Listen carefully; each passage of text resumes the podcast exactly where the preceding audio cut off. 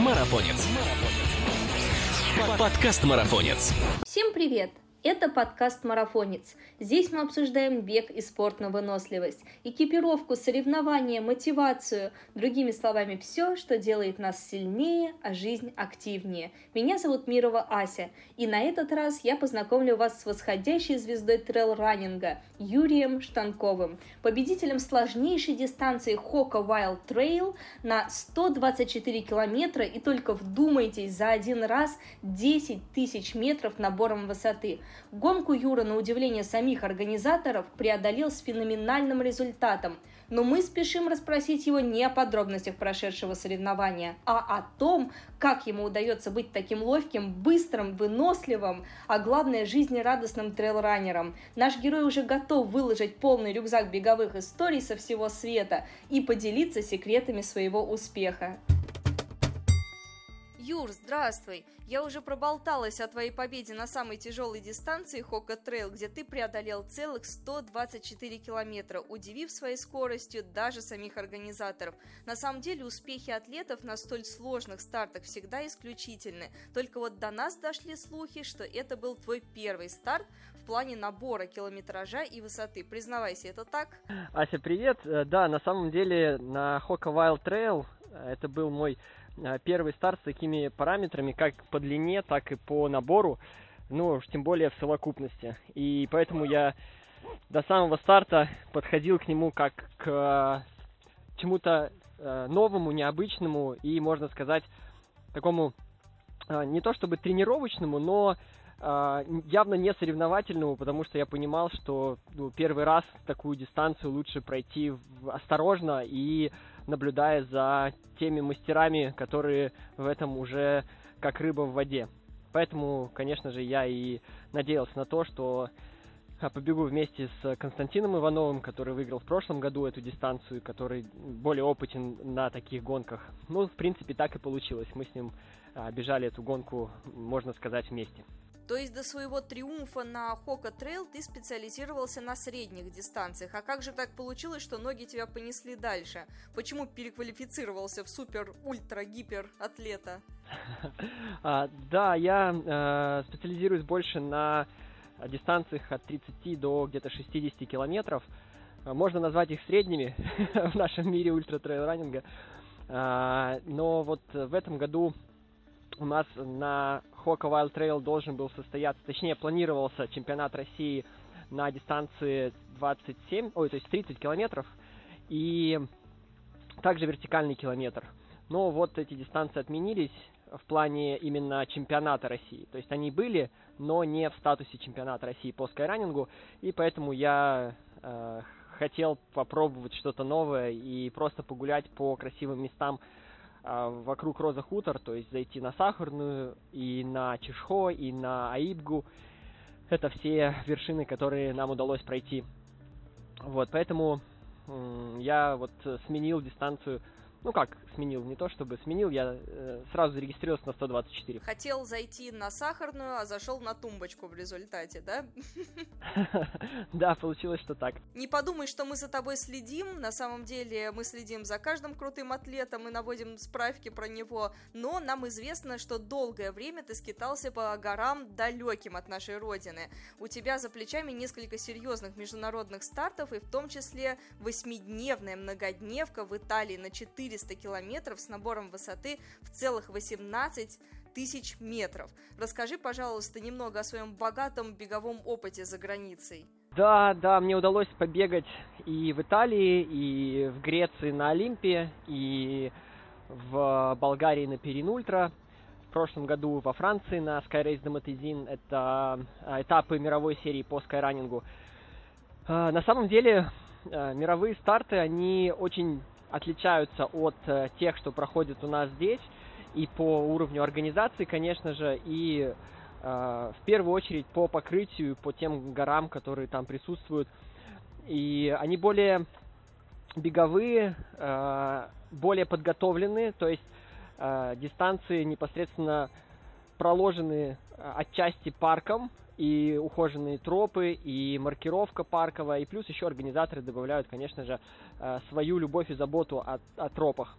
То есть культура бега немножко отличается, поэтому мне очень нравится ездить за рубеж, но в то же время хочу отметить, что, конечно же, наши старты тоже стремятся к тому, чтобы выйти на этот уровень, и с каждым годом все чаще вижу замечательно организованные старты. А какая из гонок запомнилась тебе больше всех? О какой хочется рассказать? Каждая из них особенная на самом деле, но вот Alvi Trail в Италии, она осталась в моем сердце, причем не только как соревнование, но и как жизненный опыт.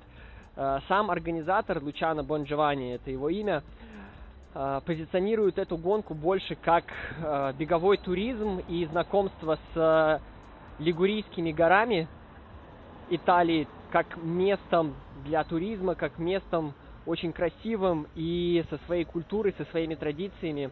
Вот. Поэтому Лучано очень хотел собрать людей со всего мира и показать им то, где он живет, и какие это прекрасные места. И вот у нас каждый день из 8 дней мы финишировали в новом маленьком городке какой-нибудь очередной долины в горах и общались с местным населением, общались с даже зачастую мэром того или иного городка. Он лично встречал участников. И в 8 вечера у нас всегда был совместный ужин с местной кухней. То есть это было больше, чем соревнование. Это было общение и познание культуры и местных традиций. Юр, наверное, нужно быть каким-то супергероем, чтобы преодолеть такое расстояние. И нужно иметь, наверное, скорее всего, длинные ноги, ну или сильное сердце. Кстати, интересно, чем ты его там закаляешь? Поделись секретом своих тренировок. Вообще, каждый человек может пробежать 8 дней, можно сказать, без возможности восстановления, или нужно быть гулливером? На самом деле, восстановление играет решающую роль, потому что без качественного восстановления выходить на дистанцию очередного дня очень и очень непросто. И в моем случае, к сожалению, на 8-й день я, несмотря на то, что вышел на старт, не смог закончить, потому что начались и воспалительные процессы и в мышцах, и в суставах. И у меня даже после 5-го дня вылетело плечо. Мне его вправляли в местном госпитале. В общем, на самом деле, да, восстановление играет большую роль, ну и, конечно же, подготовленность, изначальная подготовленность организма. И я считаю, что, в принципе, такие длинные дистанции, они больше под силу любителям, чем короткие быстрые забеги. Ну, короткие забеги – это, конечно, относительное понятие, даже чем, скажем, марафон из 3 часов. Потому что на таких забегах уложиться в контрольное время достаточно просто. И, как я уже сказал, это больше туризм, нежели какое-то соревнование. Поэтому важно правильно разложить свои силы, не торопиться и, конечно же, хорошо восстанавливаться. То есть это и сон, и питание, и массаж. Вот, некоторыми моментами я по неопытности пренебрегал, в том числе массажем, достаточным массажем, восстановлением. Вот, поэтому получил некоторые травмы, но я бы сказал, что любой человек, который посвятит определенное время тренировкам, сможет пройти такую дистанцию. Спасибо тебе огромное. Теперь появилась хоть какая-то надежда у наших слушателей, что тоже можно попасть на многодневку при условии, что если будешь к ней тщательно готовиться и соблюдать перечисленные тобой пункты: восстановление, массаж и правильное питание. Кстати, о питании. Согласись, чтобы тащить себя в гору, быстро, тем более тащить и попутно случайно завоевывать призы, да, на самых сложных дистанциях, нужно быть предельно жилистым и легким, а это зависит как раз-таки от питания. Скажи, ты следуешь какой-нибудь диете или ешь все, что душа пожелает? Да, у меня есть определенные направления в питании, и я в основном не готовлю и свожу к минимуму потребление красного мяса. То есть, если говорить про мой рацион, то в основном это, конечно же, крупы, такие как самые простые, то есть гречка, рис, пшено, булгур, макароны, ну и большое количество различных соусов из овощей. Мясо я ем достаточно редко, И, как я уже сказал, сам практически его не готовлю. Но в связи с тем, что я много путешествую и бываю в разных странах, где местные традиции предполагают наличие мясных блюд, я, конечно же, себя не ограничиваю полностью в том, чтобы там попробовать какое-нибудь местное блюдо. А в Греции, Турции, Италии, сами понимаете, это достаточно распространено, мясные блюда и колбасы, солями, прошутто и так далее. Вот. Но в целом, вот если говорить о том, что я готовлю сам для себя, то это достаточно простые блюда, высокоуглеводные, и в основном это растительный белок, нежели животный. А чем же ты добираешь все БЦАшки, потому что у нас в растительном белке, как известно, не все аминокислоты содержатся. Угу, угу. Мясо ты исключаешь, может быть, морепродуктами или птицей тогда? Я, честно говоря, особо не заморачиваюсь по поводу вот того, чтобы разнообразить или там волноваться по поводу БЦА, потому что их достаточно в спортивном питании, которое... Я употребляю как на гонках, так и, в принципе, добавку к пище. Вот. Ну и плюс витамины и минералы, конечно же, я пропиваю регулярно, на постоянной основе. Поэтому все то, что не добирается, там, витамин B12, тот же самый, например, которого нет практически в растительной пище, или вот еще что-либо, я добираю с помощью вот именно добавок минеральных и витаминных. Юр, это еще не вся информация, которую мы про тебя нарыли. Мы знаем, что ты являешься организатором ежегодного фестиваля трейл-раннинга и скайраннинга Skyrunfest, который проходит в Красноярском крае. Расскажи немного нам о нем, потому что, может быть, кому-то этот забег неизвестен. Тем более, это является многодневным забегом, многодневной гонкой. Очень интересно узнать.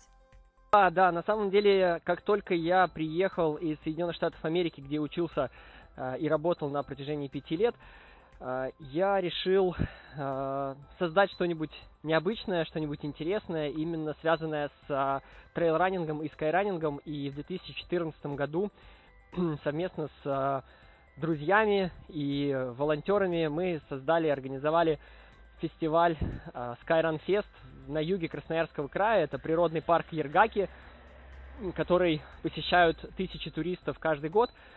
И это место является просто уникальным природным явлением, это прекраснейшие скалы и природа.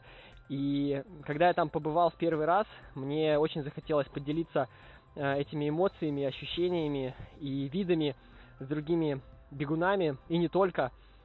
И вот в первые выходные августа 2014 года мы создали такой забег, как Skyrunfest. Это 3 дня стартов, то есть в четверг у нас заезд, и затем... В пятницу первый день под названием Bear Race, потому что в природном парке Ергаки медведи являются просто хозяевами, можно сказать. 23 километра и 1100 метров набора. Это первый день. Второй день называется Ергаки марафон. Это практически 40 километров и 2400 метров набора. И третий день называется спринт, хотя многие смеются над этим названием, потому что это 15 километров и 800 набора, то есть за 3 дня участники преодолевают 80 километров и более 4000 набора по красивейшим местам, по туристическим тропам природного парка Ергаки. И помимо соревновательной части ребята проводят время на территории базы Ергаки, в бане, например, или в юрте, где можно выпить местного чая и поесть сладостей. У нас также проводится лесная школа для детей, участников, разнообразные мероприятия, туристические маршруты можно посетить. Ну, то есть это время для всей семьи, чтобы встретиться с друзьями, чтобы пообщаться и при этом еще, преодолев себя, посмотреть на такие замечательные виды. Юр, просто замечательно, что ваша команда проводит такое прекрасное мероприятие в столь живописном и диком месте. Это на самом деле всегда мы хвалим всегда за развитие спорта, особенно когда перетягивают трейл-раннеров в столь отдаленные края для развития туризма, экотуризма и трейл-раннинга по всей стране. Спасибо тебе огромное за вклад. Но кроме того, что ты занимаешься организацией, ты еще и практикуешь тренерскую деятельность. Прямо инспектор гаджет какой-то, многосторонняя личность. Вот будучи начинающим тренером, а главное действующим чемпионом, какие советы дашь начинающим трейлранерам, которые рвутся повыше в горы? Да, я начал тренерскую деятельность около года назад, и мне действительно очень нравится делиться своим опытом и наблюдать за тем, как многие любители бега в горах преодолевают все более и более интересные и длинные маршруты, и благодаря тренировкам могут позволить себе посмотреть такие необычные места, как Кавказ, Алтай, те же Саяны, и даже выехать за рубеж. И основным моментом, я бы сказал, это в тренировках является, конечно же, настрой. То есть получение удовольствия от самого процесса. Если выходить на тренировки в каких-нибудь красивых местах, то это доставляет удовольствие и приносит как физическое, так и моральное удовлетворение. Ну и плюс, конечно же, начинать стоит все-таки постепенно, планомерно, не смотреть на каких-то суперзвезд, которые там бегают с невероятной скоростью, преодолевают невероятные километражи. То есть нужно начинать постепенно, исходя из собственных возможностей, собственных сил. И я считаю, что тренировки никогда не должны мешать какой-то личной жизни или работе, или семейной жизни. То есть это все должно гармонично соединяться и совмещаться. И тренировки должны дополнять гармоничную жизнь человека и делать его лучше всесторонне. Юр, ну на такой прекрасной ноте мы тебя отпускаем, только не на 5 лет в США. Ты нам нужен здесь для развития трейлранинга и новых побед. Спасибо тебе огромное за интервью, было очень интересно. Ждем от тебя новых каких-то успехов. И надеюсь, это не последнее наше с тобой интервью. Я тоже на это очень надеюсь. Спасибо огромное, что позвонили. Было очень приятно пообщаться. Друзья, всем вам привет и удачи в горах. А я напоминаю, что гостем нашего подкаста стал победитель самой сложной дистанции недавно отгремевшей гонки Hoka Wild Trail, организатор красивейшего фестиваля скайранинга и трейлранинга Skyrunfest и новоиспеченный тренер Юрий Штанков. С вами был подкаст «Марафонец». И не забывайте подписываться на нас на тех платформах, на которых вы нас слушаете. Впереди еще столько всего интересного. Пока!